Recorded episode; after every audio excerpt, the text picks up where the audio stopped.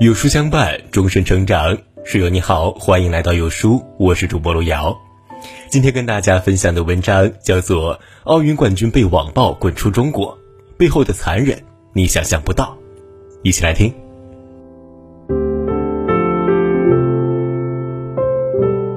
二零零四年雅典奥运会女子七十五公斤级举重比赛现场，韩国选手张美兰和中国选手唐功红之间竞争出现白热化。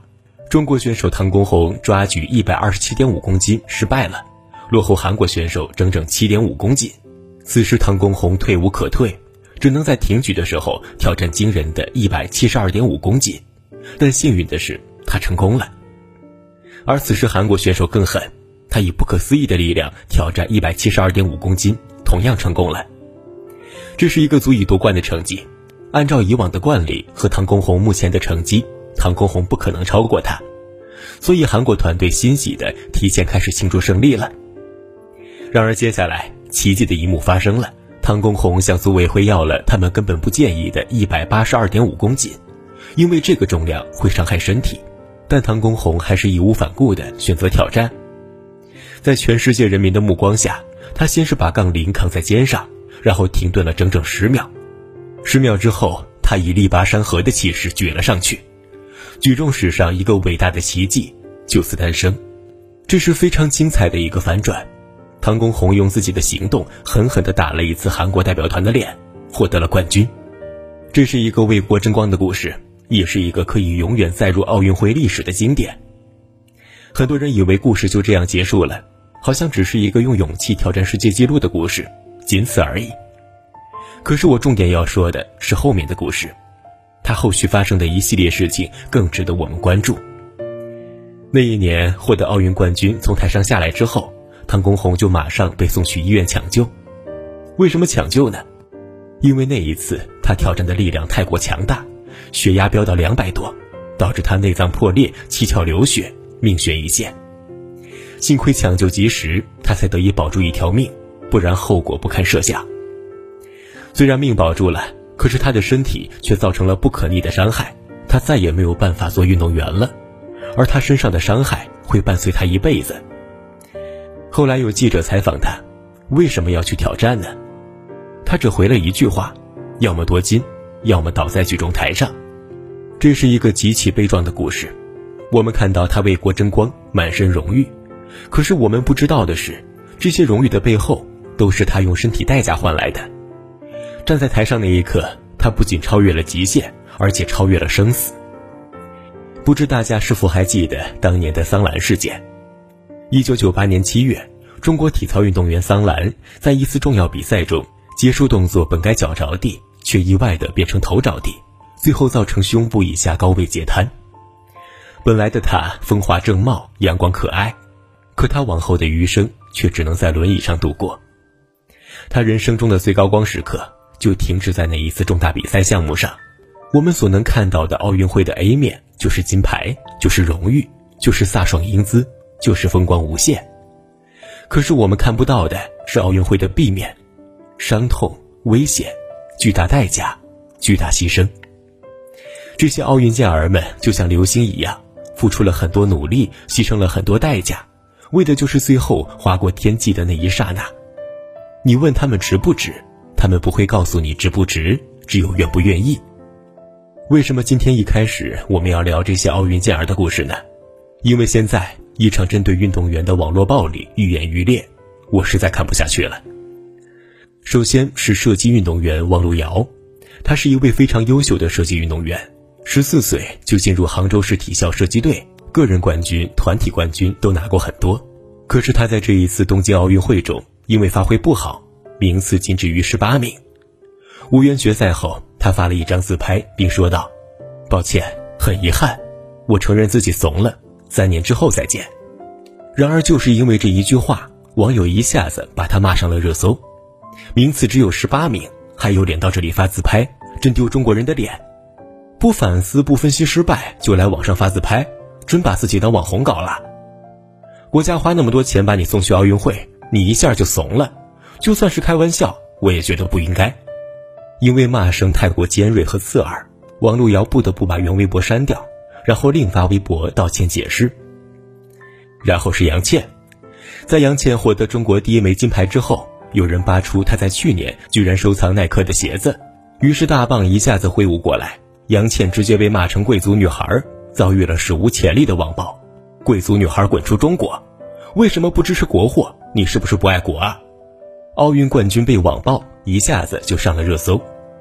然后呢，就是女子四乘一百米自由泳接力。中国女子四乘一百米自由泳接力由程玉洁、朱梦慧、艾衍涵和吴青峰组成。最终呢，中国队以三分三十四秒七六的成绩，十二小时内第二次刷新亚洲纪录，最终获得项目第七名。然后一条评论却像是一盆冷水一样从头浇下来：第七名有什么好报道的？浪费公共资源。再接下来就是刘诗雯，刘诗雯和许昕在乒乓球的混双比赛中不敌日本队，最终获得亚军。面对镜头，刘诗雯一下子哭了，她不断道歉，说自己对不起大家。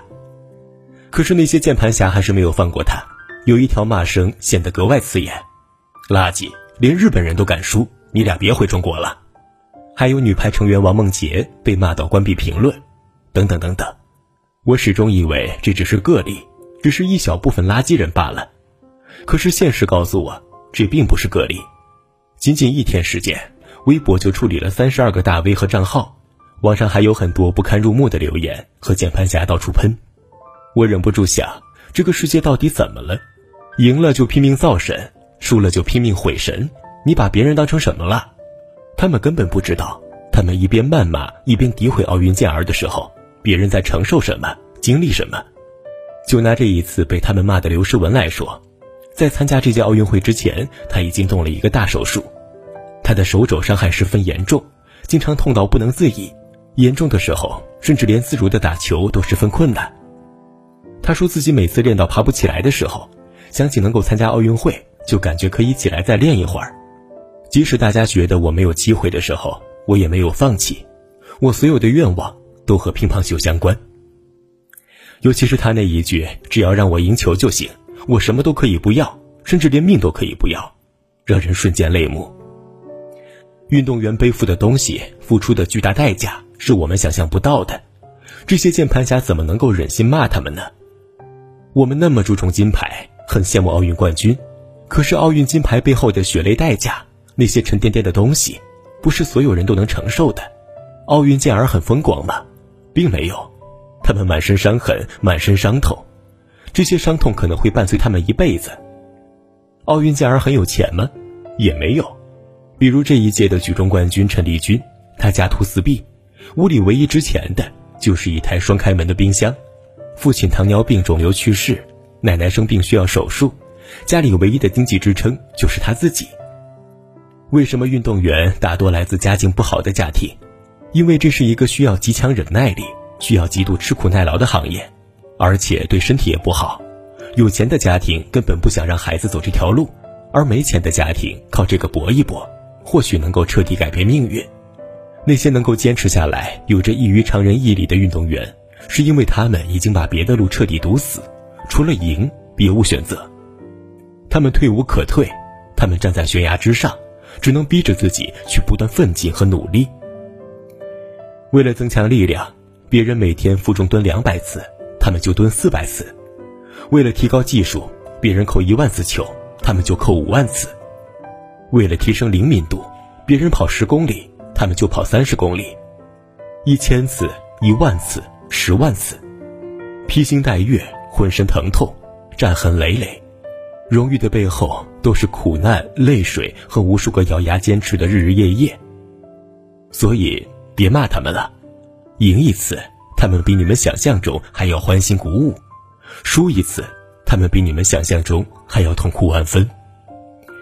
体育运动背后的悲壮和艰辛是我们所看不见的，他们面临着什么，经历了什么，他们熬过了什么痛苦，他们一次失误会有怎样的代价，我们看不到，不代表他们不存在。不知道还有谁记得当年刘翔的悲剧？二零零八年北京奥运会，当枪响的那一刻，这个曾经被称为中国飞人的男人，并没有像人们想象中那样遥遥领先，而是跑了几步之后，就在一瘸一拐中。撕下了身上的号牌，落寞的走了回来。可是那天过后，他的名字变成了刘跑跑、退赛懦夫，一瞬间，他从中国田径史上最伟大的运动员变成了中国田径史的耻辱。有人骂他奥斯卡金像奖最佳男演员，还有人专门制作了一款小游戏，专门用来谩骂和挖苦刘翔。刘翔失败的原因是什么？跟腱断裂，这意味着连走路都很困难。可是刘翔在一瘸一拐中，含泪亲吻了一下栏杆，最后落寞的在骂声中退出赛场。那些年里，刘翔身上背负的骂声和攻击，就像潮水一样，给他的身心造成了巨大伤害，而他不敢回击，不敢说话，因为一旦回击，他们就会变本加厉。于是他只能找到一个无人的角落，落寞的舔舐伤口。无比悲凉的淡出大众视线。然而，十年过去之后，突然发生了改变，网上忽然掀起一个话题：十年了，我们都欠刘翔一个道歉。有大批网友纷纷向刘翔道歉。原来，他们发现，在男子一百一十米栏这个项目中，中国从夺冠到赛场上再也见不到一个中国人，只因一个人的离去——刘翔。他们忽然发现，刘翔参加过四十八次世界田径比赛。拿过三十六枚金牌、六枚银牌、三枚铜牌，他是唯一一个在直线跑道上真正打败了黑人的运动员，创造了连白人都没做到过的记录。这样的荣誉前无古人后无来者。可是有些人永远只记得他的两次退赛。这样的人曾经为中国赢得多少荣誉？可是有些人永远只记得这两次退赛。这到底是时代的不幸，还是个人的不幸？他们骂刘翔的时候，根本不知道刘翔的伤有多重，很多时候出行只能靠轮椅。他们骂刘翔的时候，根本不知道这个伟大的运动员是怎样的心情。现在我依然记得，当年刘翔身后的号码是幺三五六，什么意思呢？代表着十三亿中国人，五十六个民族。他的背上背着一整个国家，可也正是这个国家的某些国民，对他造成了最深的伤害。毁掉刘翔的不是对手，不是残酷的赛场，而是喷子们的口水。电影《芳华》中有一句很精辟的台词：“当英雄最难的事，必须一辈子在神坛上，不然就随时准备接受凌迟。”可是英雄也有力所不及的时候，英雄也可能会失败，英雄也会有脆弱的一面，英雄也会表现得不尽如人意。允许他们会失败，允许他们也会有瑕疵。这才是时代的进步，才是人性里面真正充满光辉的地方。新华网曾经说过一句话：“奥运的美丽不止金牌和冠军，银牌和铜牌也很美。”在这里，我还想加一句：不管有没有奖牌，只要尽力了、付出了，无愧于自己就可以了。正如郎平昨天所说的，虽然女排输了两场重要的比赛，但是朱婷已经尽力了。我们真正应该学会的。不光是在他们身披霞光的时候给予掌声，更重要的是在他们低谷的时候，在他们真正需要安慰的时候给予最大的支持。不要用圣人的标准要求他人，贱人的标准要求自己，是明智的开启。不再执着于苛责英雄，才是这个社会最大的进步。愿世间再无刘翔的悲剧，愿世间再无奥运冠军被网暴的悲剧。朋友们，点个再看吧，我们共勉。